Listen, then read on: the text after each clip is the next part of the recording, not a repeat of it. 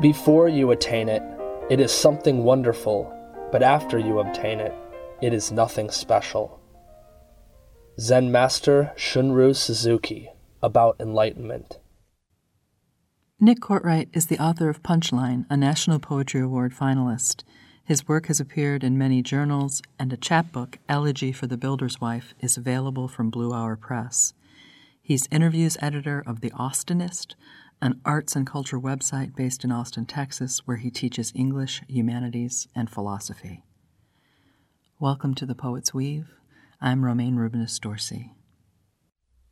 Query The wind is not a thing on its own, it is just air, moving. I think that's what Aristotle would say that air is the substance and wind merely a condition of air and therefore not a substance of its own. That's the safe bet, but any honest person would have to wonder what if wind is the substance and air is wind afflicted by stillness? What we know and what we don't the ceiling fan whose arms are shifting ghosts of wind, or the litany of constellations whispering down to the hood of a car on which two teens lay. They are not as solid as you think they are, and neither are you.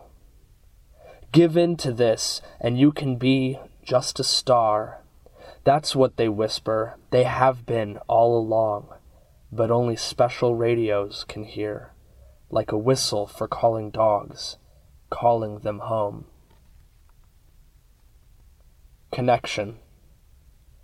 The sea water sloshes relentlessly against the green pier, calling God under its breath. God, God, God, and nothing changes. I have a feeling if I moved even a bit of it, if I could move, it would be like the loose thread on an old Argyle sweater, which, pulled, sends the sweater spiraling into non existence. Punchline. The proof now is the proof then, in the ringtones of college students, the darning needles of grandmothers, and the lawnmowers and skillets of everyone in between.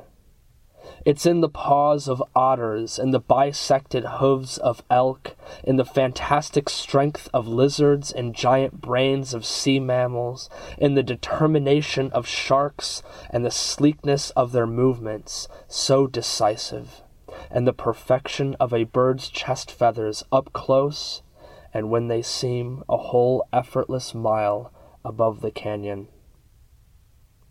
It's in the intensity of even the smallest stones, and the wizened immensity of two thousand year old trees, who, you wonder, are their tops above the clouds? It's in the soil and the fire's inhale and exhale, in the wait for the subway who rockets us from one life to the next, and our impatience, sullenness, joy, and pride in the suffering of the faithless and guilty who ride out the minutes alone, in the cockroach that is legion over eternity, and in the certainty of the pious who cradle a child from within the fury of happiness. It's in their tears. And it's in the punchline that is all our being and all our seeking. These are the road signs of proof, the victory of one definition over others, the abstract absurdity of living here, wherever this is, and why.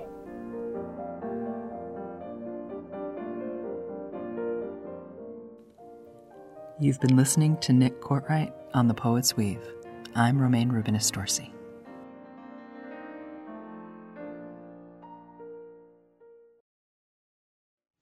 You can visit the Poets Weave online at wfiu.org slash poetsweave.